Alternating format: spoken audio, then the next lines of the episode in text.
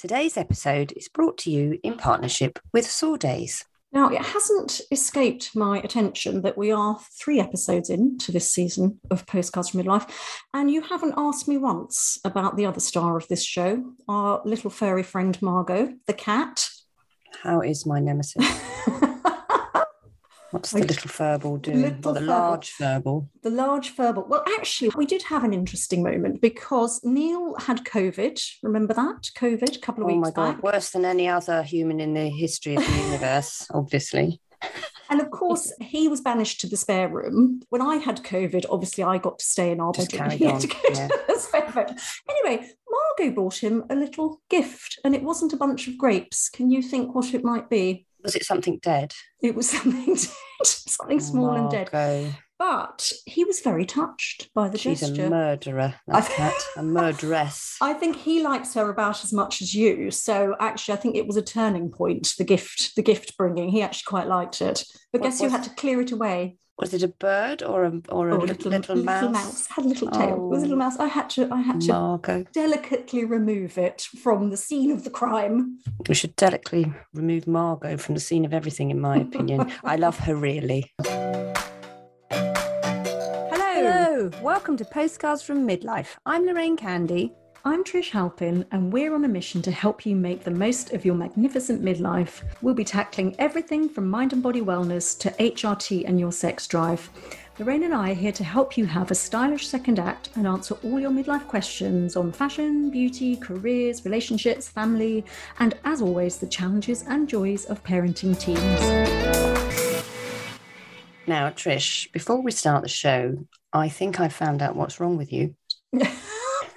What on earth do you mean? I, I don't think there's anything wrong with me. Thank you very much. I am perfect. Patsy perfect. Patricia perfect. Well, there isn't actually anything wrong with you. You are perfect Oh, in my eyes, my little petite friend. I mean, what I've discovered is that you are an HSP. Do you know what HSP means? Uh, happy sociable pal. No, you are that. No, it, it actually stands for highly sensitive person. Oh, There's a quiz you can do online Yes, which proves the HSP exists.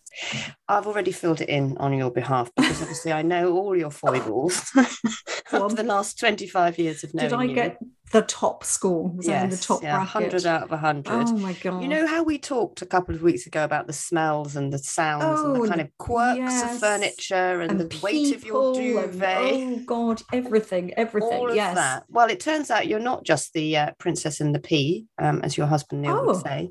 That is amazing. So Mm. you've diagnosed me. I, I think I- it is a thing. It's a It- thing. It is. It's a, an Mhm. officially clinically recognised thing. There is a book, uh, Dr. Elaine Aron's book, The Highly Sensitive Person, uh, which was pointed out to us by uh, one of our lovely listeners on Facebook. And she's Mhm. got an amazing blog, Dr. Elaine, and this quiz, which um, helps you find out if you're a highly sensitive person.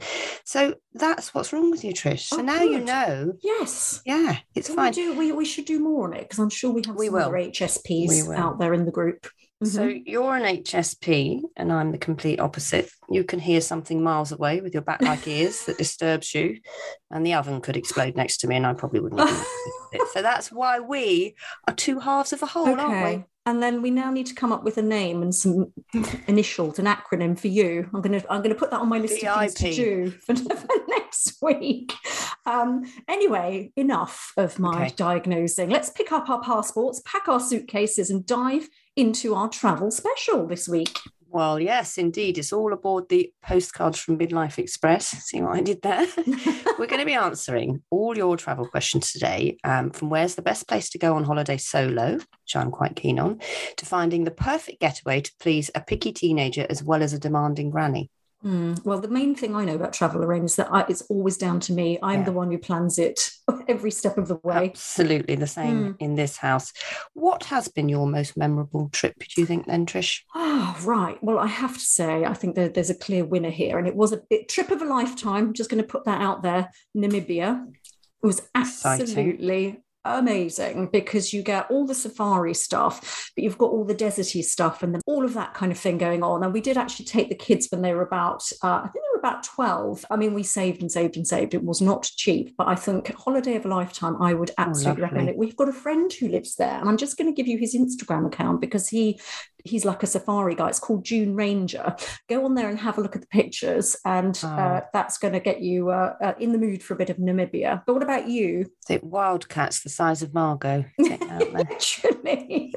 well, I went to Sri Lanka for my Mm. 50th um, Mhm. three years ago, and it was really a bucket list trip. It was quite, quite amazing. And what was the other thing that was really lovely about it is it was a family trip. So we had teenagers, but obviously we didn't normally when you go on a holiday with teenagers, you take their friends, don't you? Because they can't really spend any time with you because you're so boring. But we couldn't obviously afford to take their friends, and it was really bonding for us as a family. It was it was amazing actually. They put down their screens, they played games, they did all the activities. Mm. We even went on a cycle ride. We even went on some walks, Trish, which you know absolutely hates. So I would always recommend trying it, even though there's a lot of moaning. I would recommend trying a trip where it is just the family. yeah, long haul. Long haul. I'm going somewhere much closer to home for the summer, and we're not taking the kids actually because they're in their post 18, post A levels doing their own thing. Um, so Neil and I are going very grown up. We're going to Corsica, which I thought Exciting. that's always been on my bucket list. I've always wanted to go there because obviously they speak French in Corsica, which is You, French. you tan so easily as well. You obviously a hot place is ideal. I for you. have a whole sort of French Riviera Yes. look not going on, but there you go. what Now- about you? I bet you've got a bucket list. I bet it's got swimming on it though. No, Swimming, no, something no. swimming? Listen, I found this amazing bucket list trip Mm. just from listening to one of the various podcasts. There is a train that goes Mm. from LA to Seattle, and it does it every day. Okay. It's yeah. a commuter train, it's mm-hmm. 30, three hour train uh, trip. It's very cheap. Goodness. It's non-stop. It's well, not non-stop. It obviously stops at the station, but it's very cheap. Um, mm-hmm. And you just get on it as a, as a normal passenger. It's not a special trip or anything. It's around 100 quid to do the whole trip, um, I think. And it's called, it's an Amtrak train. And it yeah. basically goes all the way up the coast through all oh, the different amazing. states. Amazing. And it's got a little viewing platform on mm-hmm. the top that you can go up and see the sunrise when you're going past the bays and through the forest. I'm really excited about that, and I don't want to take the children on that because I do No. think that would be Will you get a bed? Will you get? You get a bed? no. oh, you you have to sit in a chair. it's just a Right. commuter train. It's a normal train. I mean, I think you can, if you want to do it, there are, there are carriages where you can do it as a holiday Yeah. trip. But I think it's more of a people watching trip. Yes, to be and honest. the Pacific watching up for the Yeah, Pacific coast. That's so lovely. And one day I want to go on holiday on my own because you know I hate being on my own. Yes, Um, I out of your be- comfort zone. yes, I think it would be a good thing to do. Yeah, I think it's a good thing to do. Well, hopefully we can find out some good options for you on that front because we're going to be tackling this and some other holiday questions, escape questions with the Sawdays travel experts in our How to Win section later on in the show. Yes, indeed we are. But before that, we're going to be meeting one of my beauty heroes, the journalist, author, activist. She set up Beauty Banks, didn't she? And Instagram Mhm. star Sali Hughes. Because we like to make postcards from midlife as useful as possible. And we've invited Sali on to talk about makeup know how and how we should look after our skin as it ages. She certainly knows everything there is to know about products, routines, and what works and what doesn't. So we'll be quizzing her on all of that, as well as some beauty and skincare tips for when you're traveling as well, Yeah. and her travel plans for the summer. Summer travel. And I'm in charge this time for our Guess the Year Mm. nostalgia noodle quiz. After Because I need last week's to disaster. even, well, I think you made it a maths question last week instead of a Guess the Year. Mm, okay, frame it how you will. I know. Frame it how you will. Mhm. Well, you loser. can try to level things up or at least narrow the gap. But don't forget, we also have another. midlife milestones and magic moments coming up from a listener who took to the stage to face her fears. So uh, I think it's time to say on with the show and to welcome our guest. Today's special guest is Sali Hughes, journalist, author, broadcaster, and most recently creator of her very own skincare range. Sali, 47, was born in Wales but left home at just 15 to move to London with a dream of becoming a journalist for a glossy magazine. Since then, she has cemented her status as one of the UK's most trusted beauty experts, thanks to her ability to impart expert knowledge with honest, no nonsense product reviews and advice, whether that's singing the praises of glycerin in her Guardian column or creating videos to demonstrate how to perfect winged eyeliner with the help of a credit card on her Instagram and YouTube channels, where she has a combined fan base of more than 300,000. In addition, she's written two best selling beauty books, Pretty Honest and Pretty Iconic, in which she promises to help her readers look like ourselves, only beautiful. And she has also made documentaries, including Me and My Trolls for Radio 4, about the appalling abuse she received on her social media feeds and the devastating impact it had on her, her family, and her friends. But as well as standing up to online bullying, Sali has also created a social movement around the issue of hygiene poverty, co founding the charity Beauty Banks in 2018 with her friend, the beauty PR Jo Jones. Mother to two teenage sons from her first marriage, Sali lives in Brighton with her husband, their stepfather, the comedy writer Daniel Maier, and she's here today to share her beauty and skincare wisdom, her many life lessons, and a few expert tips for our travel special too. Welcome to Postcards from Midlife, Sali. Hello, lovely to be here. Thanks for having me. Brilliant. Now, can we start with your definition of beauty and what it means to be beautiful? Because you've said in the past that you were actually pleased to be a plain child, but you grew into your face, which is quite a fascinating way of looking at it. I was just ordinary looking. I was n- I, I was not one thing nor another really, and yes, that was good because I didn't ever i was never one of those very pretty little girls who had all their stock put in their looks by other people which i think happens a lot to little girls. Um, and i wasn't a girl who was you know teased about being plain either. I was just ordinary. I was in the middle which i think is quite a safe space for lots of little girls to be. It shouldn't be like that. It shouldn't mm-hmm. be like that for, en- for mm-hmm. any girl. It should not come into it.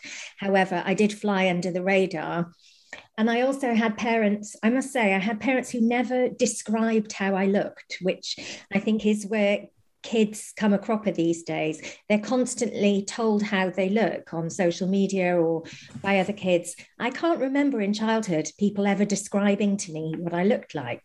Yeah, make, it makes a real difference when you don't make it part of the conversation, I think, as yeah. a parent. And as you've grown older, matured, um, you're in your 40s now, how has your relationship with your face and what you see in the mirror changed? I think I'm all right about it, but there are there are caveats that go with that. I think I'm basically fine about it. However, I'm a privileged person. I get Botox every six months. Lots of people would like to do that and can't. Lots of people don't want to do that. And thumbs up to that. That's completely fine. I think growing old in a certain way definitely comes with financial privilege that that other people don't have and i think that's that has to be factored into our relationship with um, the aging process yeah. but by and large i sort of feel all right about it and i think those foundations were laid when i was little for the reasons just described it's funny when people meet me when i do big events or book tours or whatever quite often women will say, Oh my God, don't look at the way I've done my makeup. Don't look at me. Don't look at me, thinking I'm going to judge how they look mm. because of my job. But actually, anybody who knows me would say that's the last thing I would ever do. I'm not, I'm really not looksist, you know, I'm really not. It's just not part of my personality. And so I apply that same thing to myself. I'm not hugely hard on how I look, and I never really have been uh, one way or another. I'm also happily married, and I have lots of girlfriends or some girlfriends my age who are still out there. And I think that makes a bit of a difference. Yeah. Mm-hmm. Now, we have a really good thread on our Facebook group in which members share their pictures and stories of, of letting their hair go grey and say, right, just decided the time has come. And you actually took the decision to dye your hair grey and, and, and what you described as a kind of reverse midlife crisis. So tell us about that. How did you go about why you did it and how you go about doing it? Your colour is gorgeous. It's a really lovely grey. Thank you. So I was going grey I was going quite grey at the front. Sorry, can you hear next door's dog? I'm sorry about that. It's not my Don't dog. worry, we've had other barking dogs on as well my, this morning. My dog has been my dog has been evacuated for the podcast. She's at the park. But anyway, so I was going really, really grey at the front. And I'm allergic to PPD, which is present in all permanent grey covering hair colorant. So I couldn't dye out the greys the way lots of other people like almost every oh, other person I know can. And so it was either go grey really, really slowly at glacial pace um, until nature took over and I went grey, or kind of steer into the skid because I'm not yes. allergic. I'm not allergic to bleach. And I never had a problem with being grey. I had a problem with slowly going grey. Mm-hmm. And so I decided that I was just going to bleach the whole lot grey and have done with it. How do you pick the color though? I mean, when you so, so if I go grey because it's like a white grey mine, it's a different grey from your grey because your hair is so darker. How do you even get into working out what grey to go? Because it looks so even and lovely, your colour. It's a kind of, for anyone who can't see, it's a kind of, kind of silvery grey, isn't it? How would you describe it? I didn't have a choice. So basically all yeah. that happened because because I can't use permanent hair colorant, all that happens is I go to the hairdressers, I get peroxide highlights put in and they go whichever colour nature lets you go. And right. it just strips out the pig, it strips out the pigment from your mm-hmm. hair. And so when I come out to the hairdressers, I I have these kind of blondy white streaks. And then I've used temporary colorants at home and I mix them up. So sometimes I use silver, sometimes I use white, sometimes I use ash, but they just wash in things that just kind of tone the bleachy streaks, which mm-hmm. is why my hair color changes quite a lot. The ones I use are called Shrine Drops, and they're basically marketed at really, really young women. And I discovered them accidentally, and they are brilliant. They're really affordable. They you just buy them in Superdrug or Boots or whatever, and they're they're like um, they're like food coloring drops, but for hair. And you just put them in your conditioner, put your conditioner on for 10 minutes, wash it out, and you get your silver color. And that's what I do. Mm. So it doesn't sound low maintenance though, because I think part of it is thinking, oh, I don't have to go to the hairdressers and spend three hours getting my highlights done and think about what shampoo I'm going to get. It does, it still takes maintenance, doesn't it? It's obviously more maintenance than not doing anything, but um, I only go once every three months. I go every three months mm-hmm. for the mm-hmm. highlights, and then I put a few drops in my conditioner, my normal conditioner. I don't buy special mm-hmm. shampoo and conditioner. Okay. So it's actually all right. It's fine. Did you have to change your makeup and your wardrobe to go with it? Because I dyed my hair black once and didn't really anticipate all the other changes I would have to make around it because I couldn't wear black. I looked ridiculous with black hair and all, all black, which kind of worked better with a blonde. Did you change everything else?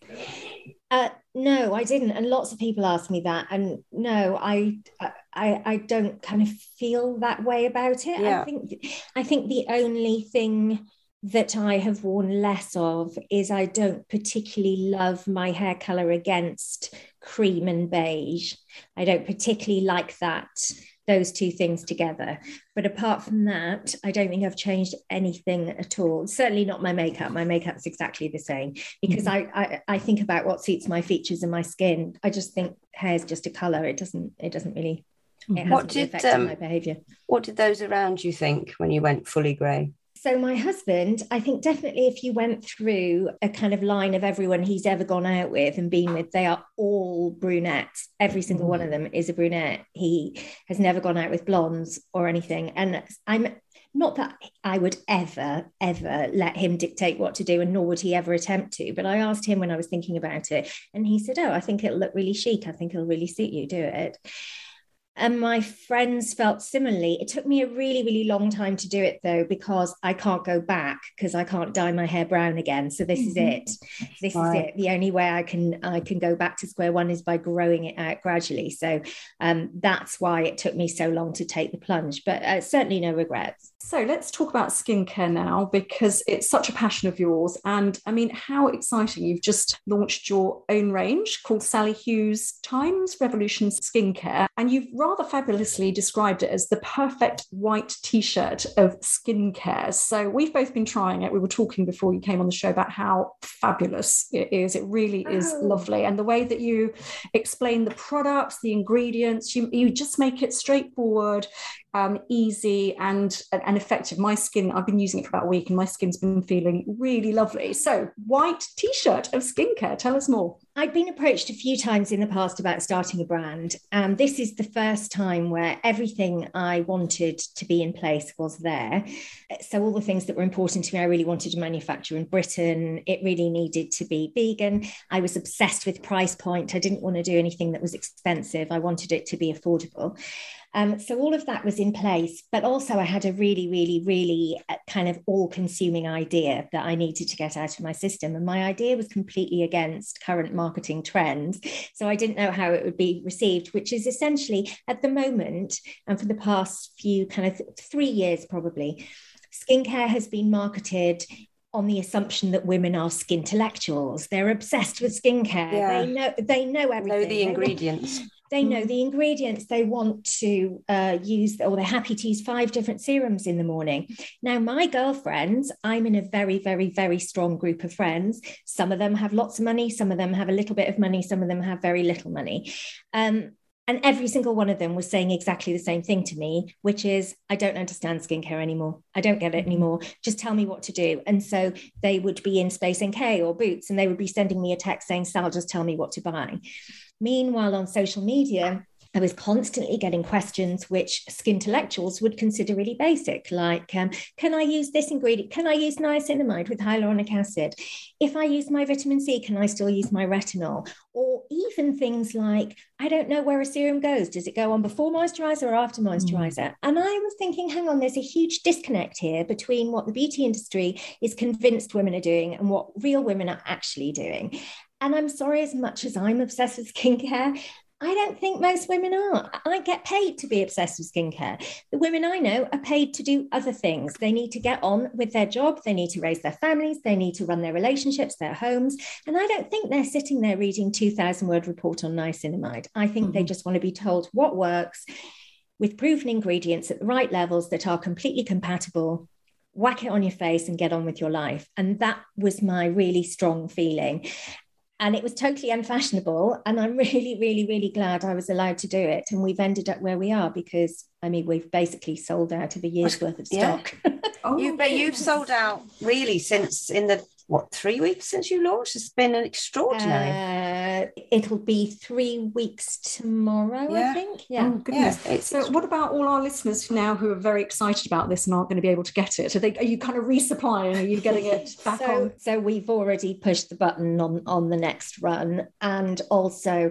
there are so many online retailers who have their own third party stock. Yeah. so although in the warehouse we have nothing left i think you know uh, places like asos look fantastic fantastic. Superdrug.com right. beauty bay debenhams.com all of those places they have their own stock. So you just need to kind of google and shop around a bit. Mm-hmm. but in terms of bricks and mortar people all over the country have been sending me pictures of their local superdrug and there's literally oh, nothing oh, left on the shelves. Yeah. wow. And i think for listeners you know and trish and i've been in this industry 20000 gazillion years. What i liked is it's so simple. You explain the ingredients you explain when to put them on and you call it a capsule wardrobe for your skin because it's just a really simple routine. I think it will relieve women of that headache of serums and vitamin C. And you also it's got your words, and I think lots of women are familiar with your words on on the packaging, which is absolutely great. Do we expect makeup to be the next thing then, Sali? Tell me yes, please, because then I'll know which mascara to put on. Um, uh, this is a skincare range and um, um, will remain a skincare range, but certainly never say never. Not in this particular uh, partnership, is all I can say. Mm-hmm. Okay. You obviously do a lot of makeup tutorials on your YouTube and Instagram channels, and they're so good. They're so good. I mean, I find even at this age, I'm still not very good at putting makeup on, but I can always follow what you do. So, do you want to just describe to our listeners what would be your standard everyday makeup look that you go for? It depends what I'm doing. So, I haven't worked on staff at magazines since 2005. So basically in all the time I've been a freelancer, which is about 100 years, I if I'm writing, I I I look rubbish, you know, I, I wear literally nothing on my face and that's fine. But if I was to do a basic makeup where I might have to nip out, see people, I would probably do a tinted moisturizer, an under eye brightener, bit of bronzer, bit of lip balm, bit of mascara, and that would be me. I only mm-hmm. really put full makeup on if I'm making a video or if I'm hosting an event, but day to day, no. And I just, I certainly am not somebody who cares people seeing me without makeup. As you will have seen, so many mm-hmm. of my mm-hmm. videos start with me barefaced. I don't give a damn about that. I'm perfectly content for people to see me without it. But when I wear makeup, it definitely puts a spring in my step. It definitely makes me feel a bit mm-hmm. more together and like I'm ready to do some work, or I, it, it just kind of gives demarcation, I think, to the day. Mm-hmm. You know, you showered, your makeup's on, you've got an outfit on, even if you're wearing slippers on the bottom of it. I just feel a bit more with it. Mm-hmm. Yeah, you sometimes put shoes on, don't you, during the day if you're even if you're working at home? Yeah, and uh, you know, put a bra on. You know, some things just some some things just make you feel with it, don't they? And when you get older, as women get older, and we often say this when Trish and I talk to the beauty industry, we don't want to look younger, we just want to look better. And sometimes midlife women reevaluate how they look. Some women might start wearing makeup at this stage of life, having not worn it before, or, or decide that they're, they're just not going to bother. How do you advise women as they age? I mean, I know we, we can say age is irrelevant, but it is relevant because your face does change. You lose collagen, you get lines, you, the shape changes. How do you advise them to reevaluate their makeup bag at that stage of life. I really agree with that. I'm not interested in looking younger. I've never ever thought, oh, I really want to look young for my age. I just want to look good at my age, yeah. as good as I can at my age. And so there are various ways of doing that. I do think by and large that as women get older, you want a bit of light on your face. So yeah. I Uh, have have if you like a matte lipstick have one that's not quite 100% matte that still allows some reflection a light reflecting under eye brightener, for example, I use the Beauty Pie one, which is really cheap. Um, I use that all the time, that just kind of reflects light onto the face. Anything that attracts light is just really, really flattering. I also think that brows are really, really key. Ooh, I think, yeah, I think brows can be really, really helpful as we get older, and maybe we don't we don't want yeah. our eyes eyes to to droop in the way that they are, and a, a really great brow can help frame them. I think if you're a glasses wearer, as lots of women are as they get older, I'm a glasses wearer myself, you kind of have to accept that your eye will probably need a bit more definition with makeup. So I would take color to underneath the eye, not just on top of it. Um, if you're using a shadow and so on, so that your eyes don't disappear behind your glasses, you're likely to be wearing stronger stronger lenses yeah. and so on. What I would say as well, actually, about makeup is that um, a lighter base, I think, is much more flattering as skin mm-hmm. ages. I think the mistake lots of us make is as we get older more foundation because our skin is less perfect in the eyes yeah. of society. But that's not the case at all. In fact you want the life to still appear in your skin and that means a lighter glowier base. Like today i'm wearing nars tinted moisturizer or you could wear mac face and body foundation something that's kind of transparent that has a kind of glowy eggshell finish rather than a matte flat finish.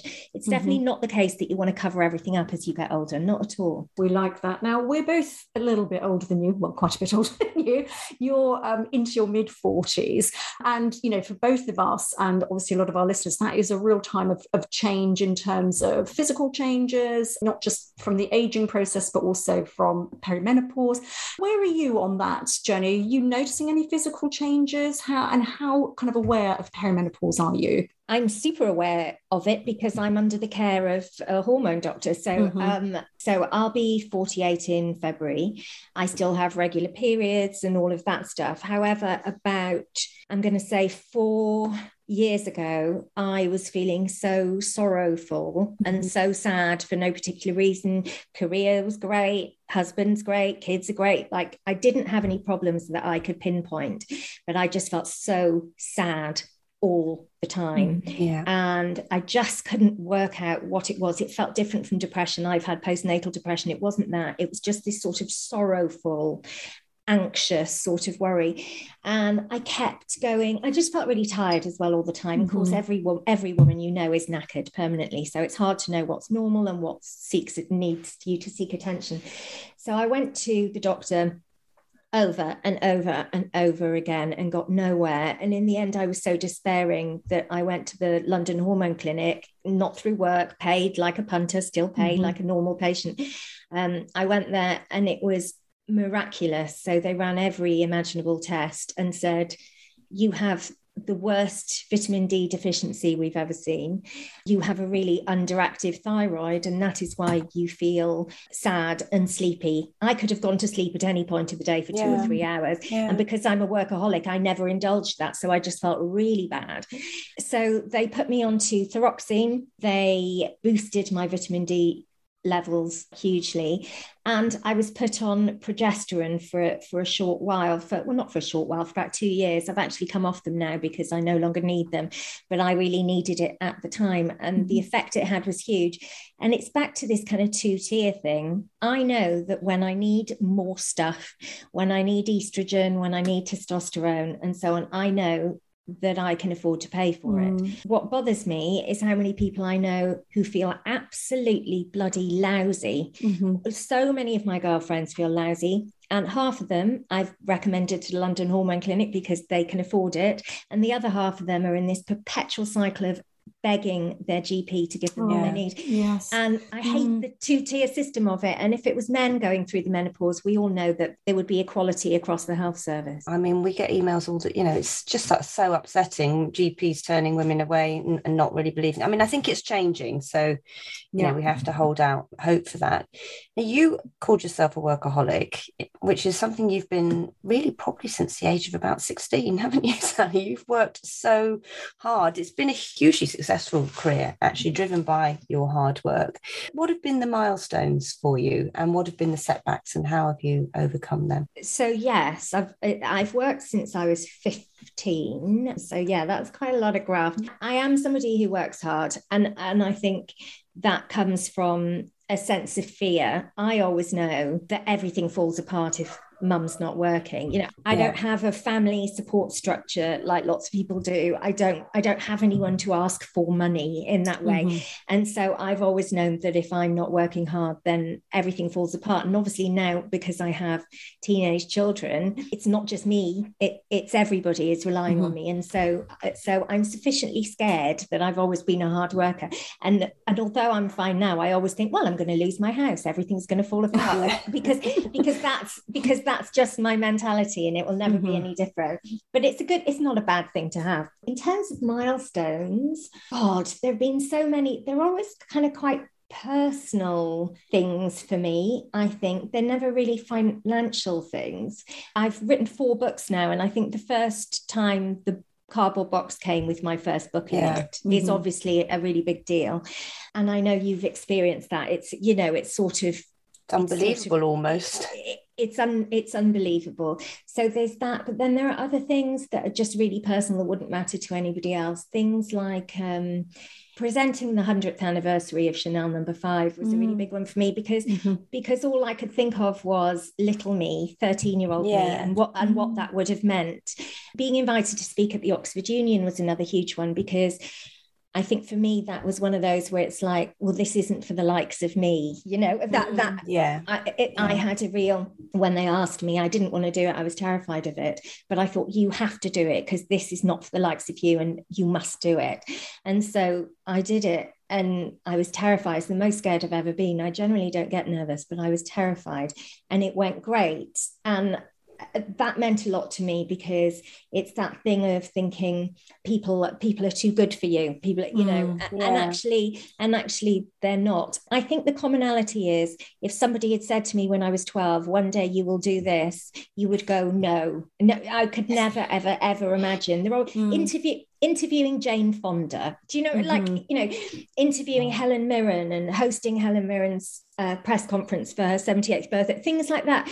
I just think little me would have had kittens, mm. and those are the things that matter. But as well as all of this, you've managed to find time to do the, you know, I'm doing my little quote marks, the giving back, and in a major way, obviously launching beauty banks, uh, which we've talked about in your introduction, which was fantastic. But you also you set up a private Facebook group called Necessary Family Estrangement, which is another, I think, really powerful and interesting and uh, thing to do because that's the sort of, you know, if people have had fraught relationships with one or both parents, where do you go? Where do you get support? Where do you get help? It can feel quite isolating. So, how has the group evolved? I was at the end mm. of my journey. I think I had done all the work on myself, which is why I was able to open that group. I mm-hmm. didn't feel I had any unfinished business. I wasn't conflicted. I didn't feel any guilt. I, I was in a good place, which is what allowed me to open that group. I opened Necessary Family Estrangement because I had written quite extensively about Meghan Markle in mm-hmm. as she then was prior to the wedding. I had written extensively about her, I think, correct, brave, or certainly understandable decision to estrange from her father. And at that time, everybody was slating Meghan mm. Markle for not speaking to her dad. And I was like, hang on a minute, you have no idea what you're talking about. Uh, it can be a very valid, important, and life enhancing decision to cut ties with somebody to whom you are related. So I'd written a lot about that. And so many people were tweeting me saying, oh my God, thank you so much for writing from that perspective, me too, me too, I'm also estranged from somebody, that I thought, you know what, I'll bring all these people together. And so I opened the group with a really good friend of mine, Ruth, who's a psychotherapist, and we run it together. And people gather there when they are on some part of the, the journey. Mm. So they may mm-hmm. be considering estrangement, they may already have done it, they may be reconciled, whatever it is, and they all just talk to one another. I don't actually play a particularly active role other than mm. police policing sort of people yes. who come in. So I didn't need it, but I was really happy to give it. And just for listeners to know, you're estranged from your mother, aren't you? Well, both my parents are dead. I was estranged from my mother for about yeah. 13 years. And then prior to that, we were estranged for periods of two years, mm. five years, seven years. You know, we'd mm-hmm. basically mm. been estranged yeah. for my entire adult life. It's a place to go, isn't it? If you think, because it's such an unusual or a different kind of decision. Um, it's make. not it's not that unusual mm. but what's but what's unusual is talking about it and the reason people don't talk about it is that everybody else's reaction is, oh, but she's your mum, or but he's yeah. your dad. Yeah. And what about mm-hmm. when they die? Won't you be upset? And it's like, yes, of course, I'll be really, really, really upset. But very often it's a choice between am I upset when they die, or do I live in a state of constant, perpetual mm. upset uh, with while they're alive? And it's a very difficult situation, and nobody makes the decision lightly, no one. But you have some fabulous females in your life, don't you? Lovely Caitlin, who came on the show as well, and Lauren Laverne, who we must have on the show mm, at some point. As you get older, these women become incredibly important. All women actually become incredibly important. Actually, make I've made some really good new friends in midlife. How are they supporting you, and how do you use that support network? My husband knows, and I love him for knowing and being completely fine with this that after my children, my friends are the single most important thing in my yeah. life. They are absolutely crucial to my mental health, to my well being, to everything. They're so integral to every part of my life.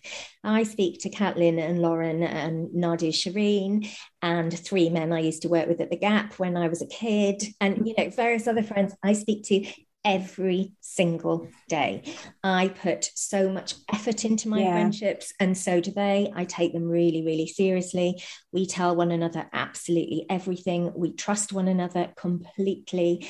Um, they they are after my children, the center of my universe, and I, and it means everything to me. I've always been in my adult life, I've always been a girl's girl. I like women. I, I just prefer women. That that's mm-hmm. just the reality of it. Um, not in an unequal way, but I just like spending time with women. That's who I am. And so when I get together with my female friends, which is frequently, we'll sit in Caitlin's garden usually, and we'll be there for maybe 14 hours talking. um, in her special pod. yeah. Um, when and I have my own room there and everything. Like it's mm-hmm. it's very it's we're we're on top of each other all the time. But when I leave, um, I feel like the world's the right way up again. Mm. And uh, it recalibrates me in a way. It recalibrates me that allows me to be a good wife, a good mother, to do mm. my work. Their perspective on things is really valuable to me. I tell them literally everything. It, yeah, they just mean the world to me. Mm-hmm. But obviously, Daniel is up there as well because your your wedding to him in 2017 it was it was actually in Vogue and it was seemed like the most joyful day. It was so lovely to look at that. And was it a big decision to get married again for a second time? Yes, I was adamant that I didn't want to get married, and mm-hmm. I I took some convincing. I I didn't want to get married. I didn't. I had absolutely no doubts about him. I certainly had no intention of being away from him, but married was a mm. was a big one for me. I didn't want to get married again because I just found divorce so painful. It was worse than any bereavement, and I say that with love for the people mm. I've lost. It was just it was so traumatic. Mm. I absolutely hated every minute. It was so miserable. It was so upsetting. It was the worst thing I've ever gone through. And I just couldn't bear the thought of even contemplating the mm. possibility that that might happen again.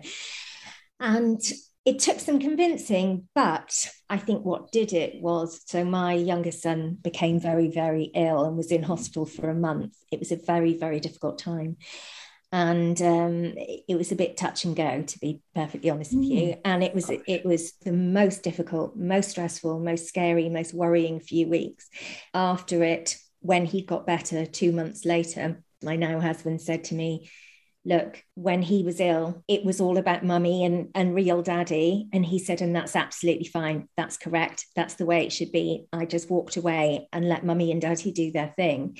However, I need to feel like a legitimate member of mm-hmm. this family. Mm-hmm. And I we can do what you want. However, I need a degree of legitimacy. So I'm not just the bloke in the room who slinks out. Mm-hmm. We've been together for such a long time. I raised them with you. I do everything that you do around the house. So I need something to make me legitimate. And I said, do you know what? Great, that's fine. I completely understand that. Let's go. And I think for me, I'm, I wasn't really interested in the grand romance of getting married, but that to me is more romantic and meaningful. Mm. I just thought, yeah, fine. I completely understand that. Let's do it. You deserve that. You absolutely deserve that. He always knows what my kids are doing at school or at college. He washes the games kit. Like he takes my youngest son to cricket like he he does all of the stuff and he's entitled to that he's entitled to that and so suddenly it became very easy for me but i have to say I really, really, really love being married again, and uh, there are now uh, there are now a million reasons why I'm happy. Oh. I said yes. Oh, that's so lovely to hear.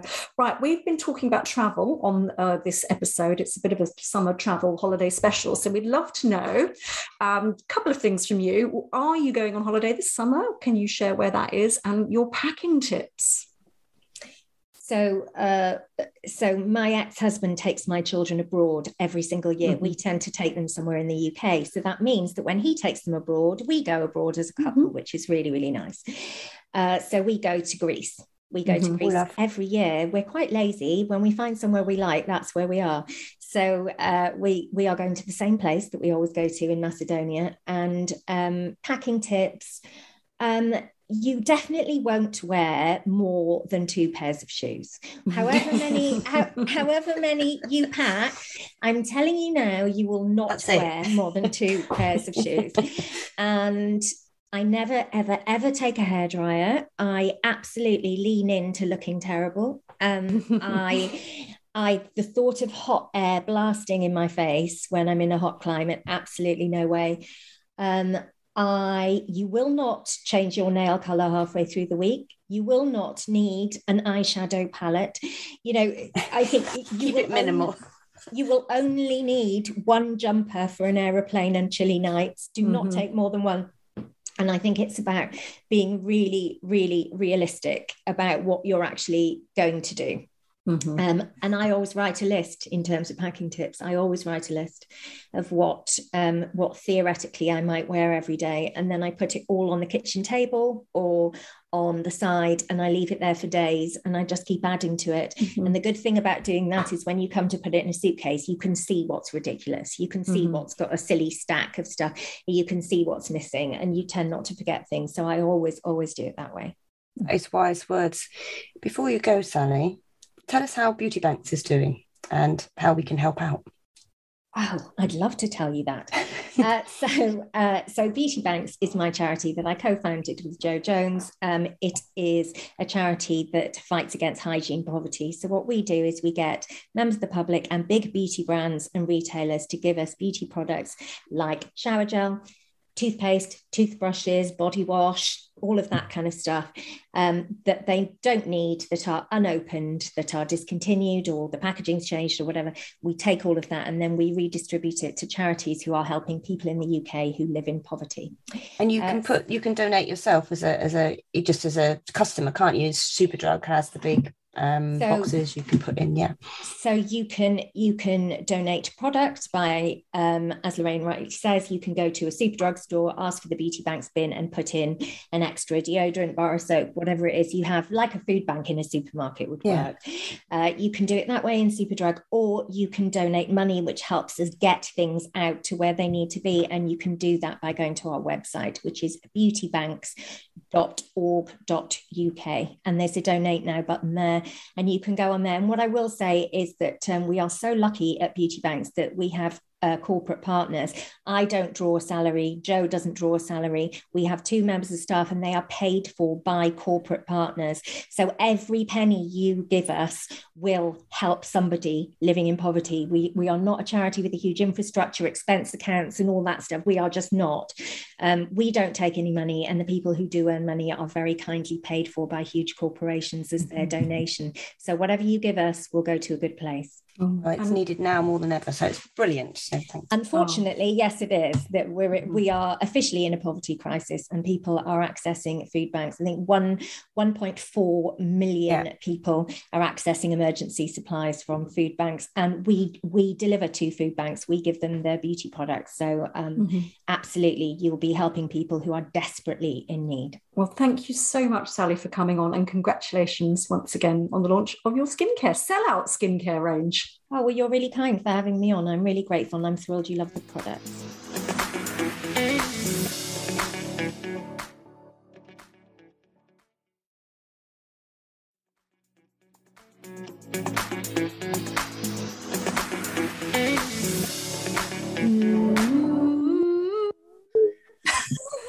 Oh my goodness, we are the world's most incompetent podcasters. That's the intro to our third midlife milestones and magic moments, all the M's. M&M yeah. and M&M, as someone yeah. suggested. That's a good in, suggestion.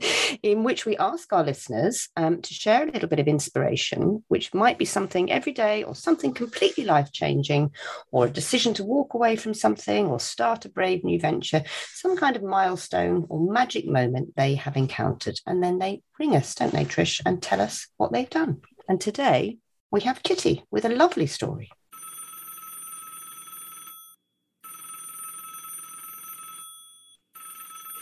I think as I approached 50, I was scared and lost and wasn't really sure who I was or what I wanted. Um, the ink was just about dry on my divorce. I'd been married since I was in my early 20s and I didn't know who I was. I didn't like what was happening to my body. I was scared I was going to be invisible. The phrase I used a lot of the time to people around me was that I did not want to be Fifty Shades of Beige. So I celebrated my 50th by stepping out onto a burlesque stage and embracing every bit of my aging, wobbly body. I felt amazing, and it reminded me that the least interesting things about me were my past and the numbers I'd become obsessed with my age, my weight, my baggage, which we've all got. I stood on that stage and I picked a piece of music that meant something, and I felt great.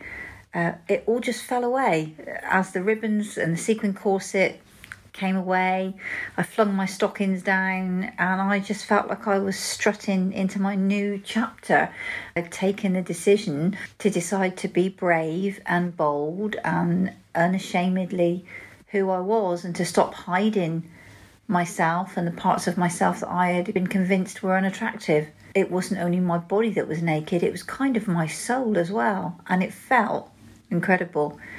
And I could see most of the audience were other women and they got it. Every single one of them got it. It was amazing. I'd recommend anybody do it.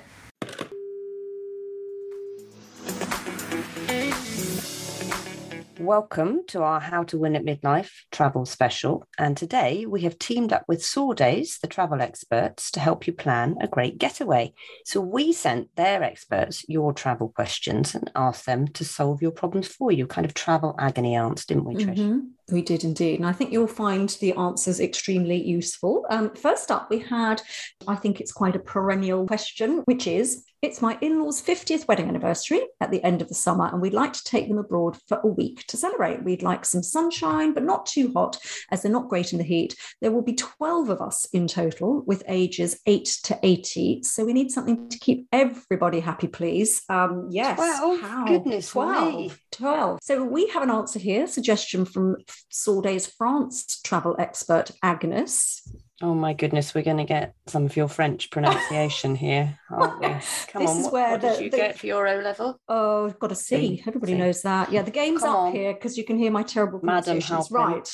So she is suggesting some French sunshine, but not too hot. She's recommending heading to the Pays de la Loire, the Poitou-Charentes, or the Aquitaine regions. Okay. Did you like that? Yeah. Liked okay. it. We will put it on Facebook in Yes. actual spelling for those of you who can't They won't be able to out what the understand. hell Yes. Trish is saying. Yes, and she's saying those areas they're really good because you get a little bit of a breeze from the ocean. Um, you want a swimming pool that goes Yeah. without saying that keeps everybody happy, and then lots of beautiful places to sit and relax and chat and play games in the shade in the sun. And she has suggested Chateau de Carsac, for example, which would keep everybody happy. So um, I've had a look at that. It is absolutely stunning.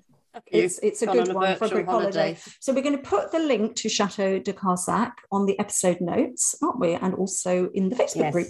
And take um take a pack of cards, I always say, or two packs of cards. Um, yes, When you take cards, backgammon, big holidays. things to blow up in the, the swimming pool for everybody to jump on. That's always good. Now, this is one that's uh, close to my heart. This is about traveling alone. So, our listener asked, I'm a happy single midlife woman and I'm fine in my own company in bars and restaurants. I'd love to go somewhere like Olivia Colman's character in the film The Lost Daughter, but without all the drama. was a lot of drama. Yes. so, a small town or village near a lovely beach with some friendly bars and restaurants. So it's interesting, isn't it? Yeah, you, well, Hmm. that's what you want when you're on it. You want a smaller Hmm. town. Now, Nicole is Sawdays' Italy expert, and she suggests, and do forgive me, all Italians, Sestri Levante, which is a little seaside town in Liguria, just north of Cinque Terre, I think you would say, Mhm. wouldn't you? Um, it's just about the right size. It's not too big, it's not too small, and it's a really good base. Um, you can stroll around. It's got pedestrian-only cobbled streets with shops and cafes and trattoria, and lots of little colourful pastel houses, which are typical of that region. Um, also, it's on the seaside, so it's between two bays. So there's the protected Bay of Silence to one side. I couldn't go to Bay of Silence. well, you would if you were on your own. Surely that's what you want a bit of silence. I need an audience wherever I go.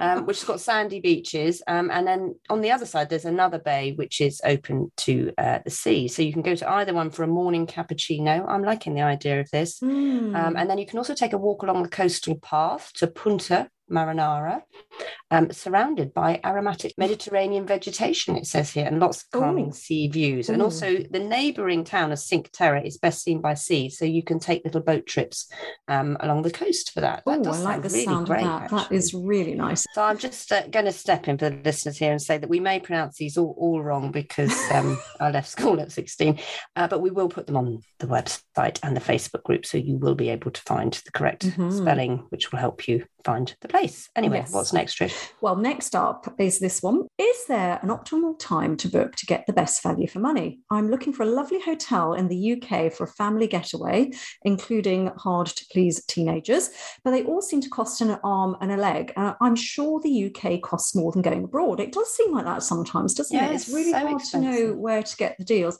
So, Gwen, who is the UK travel expert at Sawdays, says it's true that the UK can be an expensive option, especially when traveling with teenagers, but there are still ways to get the best value. So, Gwen suggests looking outside of the traditional hotspots like Cornwall. Which we know a lot about, the the Lake Lake District, District, yeah. and to look at some less explored destinations because you'll find more flexibility and reasonable prices. Gwen is suggesting the Northumberland coast, for example, which has some of the UK's most beautiful beaches and usually is much less crowded. Gwen is saying that hotels are lovely, but you might want to consider other accommodation options if you are on a budget. Um, Self catering obviously is going to be much more affordable, and don't rule out B and B's. They've come a long way. Apparently, there you know you can get some really cool boutique places to stay. It's not this sort of fuddy duddy old No. places that we might think from when we were growing up, and they can be a fraction of the price. Gwen is suggesting Mount Pleasant Farm in Somerset, which has its own pool, and rooms are from £105 per night. So that is like the definitely idea. an option worth looking at. B and B. Mm. Now, this one I quite like as well. I want to book, I might do this, a European city break as a birthday present for my husband. But being in midlife, we've already ticked off many of the places that we might want to go. Where can I take him to surprise him? Nicole, Sawdays Italy expert, said Palermo, which I hadn't thought of actually. It's an Mm. excellent choice, she says, for an exciting long weekend away as you're in glorious Italy, yet with multicultural influences from the ancient Greeks, Romans, Arabs, Normans, Swabians, she said. Don't know what that is. Oh, bit of a history French, lesson. The Aragonese, and the Bourbons, who I'm assuming are not biscuits, who apparently they've all invaded Sicily over the years and have left their mark there. So you get mm-hmm. to explore quite nice food and drink, I would imagine. And the best way to explore it is on foot. The neighborhoods change dramatically in scenery and architecture. Oh, I love it when you walk from one street to the next, mm. you don't mm. quite know where you are. And she says you can start off the morning at the lively Ballarò Marketplace, which is great for people watching, a photographic safari, and a feast for the senses, Nicole said. I know you like a feast for the senses. Mm.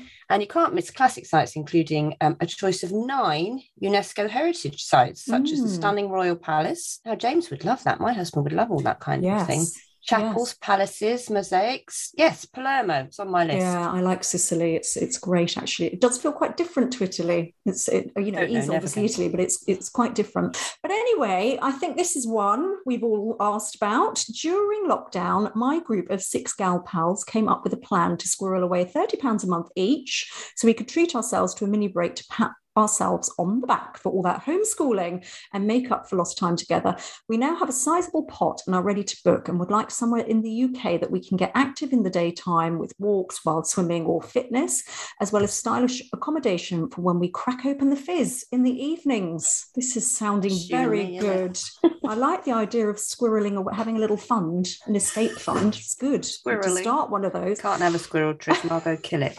Oh, So we have some suggestions from Sally, um, who is Sawdays' UK expert. And Sally says you can't go wrong with a couple of nights at Penally Abbey a country house hotel overlooking Carmarthen Bay in Wales. Walk down to the beach for morning sea swims or join the Pembrokeshire coast path right from the door. Rooms at the hotel are stylish and there's a lovely big terrace for evening drinks. Um, and obviously, there's a lovely restaurant and you can have private dining as well if you so wish with all your lovely girlfriends. She's also got a suggestion in the Lake District. Um, it's called Another Place, which she says is excellent, it has loads to do, hikes, water sports, and a spa and a fabulous pool. Plus, the restaurant has a new chef going down very well, apparently. The Lake District place. is mm. a very, mm. very good place to go for that kind of thing because there's mm. quite a lot to do, but it's the food is very good as well. So yeah, I would definitely be looking for a Lake District holiday. Now we've got a question about dastardly dogs here. you hear my dog barking in the background? Yes. she must have known this question was coming. we can't take ours anywhere. She's uh, very antisocial. Anyway, the uh, listener asks, having gasped at the price of dog sitters, we're thinking of taking our new dog on holiday with us to France. Having never done it before, what do we need to know about post-Brexit rules and regulations? Is France dog friendly? i.e., can you take them to bars, restaurants, and shops? And is there any dog etiquette tips for ensuring we don't become the guests from hell? Well, some dogs are much better behaved than children, aren't they, Trish, on holidays? anyway, Agnes, Sawdays' France travel expert, says since Brexit, an animal health certificate must be obtained by the vet within 10 days of travel, and you must bring proof of your dog's microchipping date and vaccination history. The certificate gives you four months of travel in the EU and four months for re entry to Great Britain. Note that the primary rabies vaccination must be received at least 21 days before you travel to the EU or Northern Ireland, and your dog must be at least 15 weeks old at the time of travelling. Well, you wouldn't take a There's puppy. There's quite a lot going madness, on here, isn't there? Yeah. I think we need to uh, put this on the Facebook yes, group, yeah. don't we? Yeah. So when you return to the UK, it must have been treated for tapeworm within 24 hours and 120 hours, five days before travel by a vet. For trips abroad shorter than five days, you could have the tapeworm treatment done in Great oh, Britain. Right, okay. Tapeworm, hadn't even thought about that. Oh, um, and now, is France a dog friendly place? Well, apparently, there are 7.5 million dogs in France. Like the UK, the number keeps increasing. Uh, museums and some parks and restaurants don't accept dogs. Watch out for the chien interdit sign. I think I might have got that pronunciation. That was good. Right. Yes. Um, more and more places do welcome them. If unsure, perhaps ring ahead to find out or politely ask if dogs are allowed uh, when you're there or if you can bring your dog in. I think we might even point point out how to do that. You can there's probably an iPhone app where you can uh, tra- yes. translate that to ask about dogs. And if you're going to rent holiday properties, um, because 260 of the Sawdays places in France welcome dogs, then it might be worth giving the owner a ring in advance and explaining your particular dog to them and asking uh, for advice on it. Mm, so there mm. we are. We have holidays for singles, families, pooches. Yeah barking dogs, everything. So that was our first travel special, which I hope um, everybody found useful. And actually, we're going to be creating a series of travel podcasts with Sawdays soon, in which we'll be asking some fabulous women to talk about their best travel moments and adventures and how those have played out in Yeah. their lives. So that's going to be really exciting. We will keep you posted on that. But we'd love to find out more about what excites you or what your needs are when it comes to holidays and escapes. So drop us a line at hello at postcardsfrommidlife.com. Young Trish, Mm, I'm asking the questions. I'm in the hot seat for our nostalgia noodle quiz. Guess oh, the yes. year. I'm ready. I'm ready. I'm going to revved kick up. you off. it was the year that the best of Rod Stewart came out. Oh, God. Rod Stewart's first best of. Bear in mind that man is nearly 80 now. Yes. God love him, Okay. as we do. I'm, I'm heading straight to the seven, late 70s, early 80s. I'm going late 70s, but carry on, carry Mm, no, on. you're not in the. You're not Okay, give thing. me another clue there. Um, it was the year probably our favourite sitcom started as well. One of the quotes from one of the lead Mhm. characters, it's very pertinent to us, this sitcom. I'm going to raise hemline so high. The world is your gynecologist. Who said that? Is it Ab Fab? No. Yes. Yes, yes. Yes. do I get a bonus point for guessing No. that? No. Oh, No, Okay. no. Okay. Um, and the headline on Newsweek in December Monarchy in Crisis with a big picture of Princess Di on her own. Okay. So Right, where are I'm- you now I'm in, in the the 90s. I'm in the early 90s. Yes, yes, I think I'm around 92, 93. yes. So I think, oh my God, I'm going to be one year out if I get this wrong. I'm going to say, so it's December, mm, blah, blah, blah. I'm going to go December 93, no, 1993. 92. Oh, bugger! Damn! So good, so good. Oh, I think I deserve Can a I point just because I got it down to two and I got You the, did. um, okay. yeah. no. Um, it's the year Miley Cyrus was born. Oh, for God's sake. Do you know what the uh, the best selling self help book that year was? It wasn't um, Women Are From Mars. Yeah, yeah. Is Men it? are from Mars, women are from Oh, so Venus. that's an anniversary then, isn't it? Because that's 92, that is 20 years, oh, 20, 30, 30. years. Oh my Yeah. God. What about that, So eh? what? So in 1992, so I was working at Screen International, the weekly trade newspaper for the film industry. That was exciting. It was exciting. I was 24, so I would have been. You on weren't the Daily 24. Mirror. How can Oh. you be? Oh, you were 24. Yes, you're Yes. year younger than me. Yes, you were on the Daily Mirror. Yes, on the women's pages of the Daily Mirror. Did you get any scoops?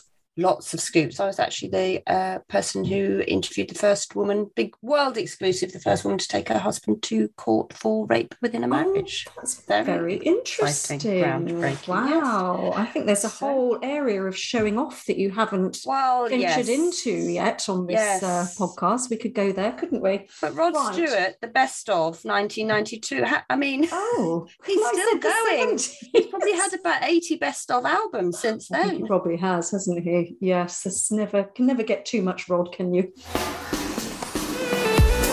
So that brings us to the end of this week's travel focused and a bit beauty focused postcards from midlife. New episodes are available to listen to every Sunday on your podcast provider, and we would really appreciate it if you can make sure to download your episodes so they count on our listener numbers. And if you could rate and review us too, that would be really marvelous. And tell all your friends about us, please. We want as many women as possible to join in the midlife conversation, which is what our private Facebook group is all about.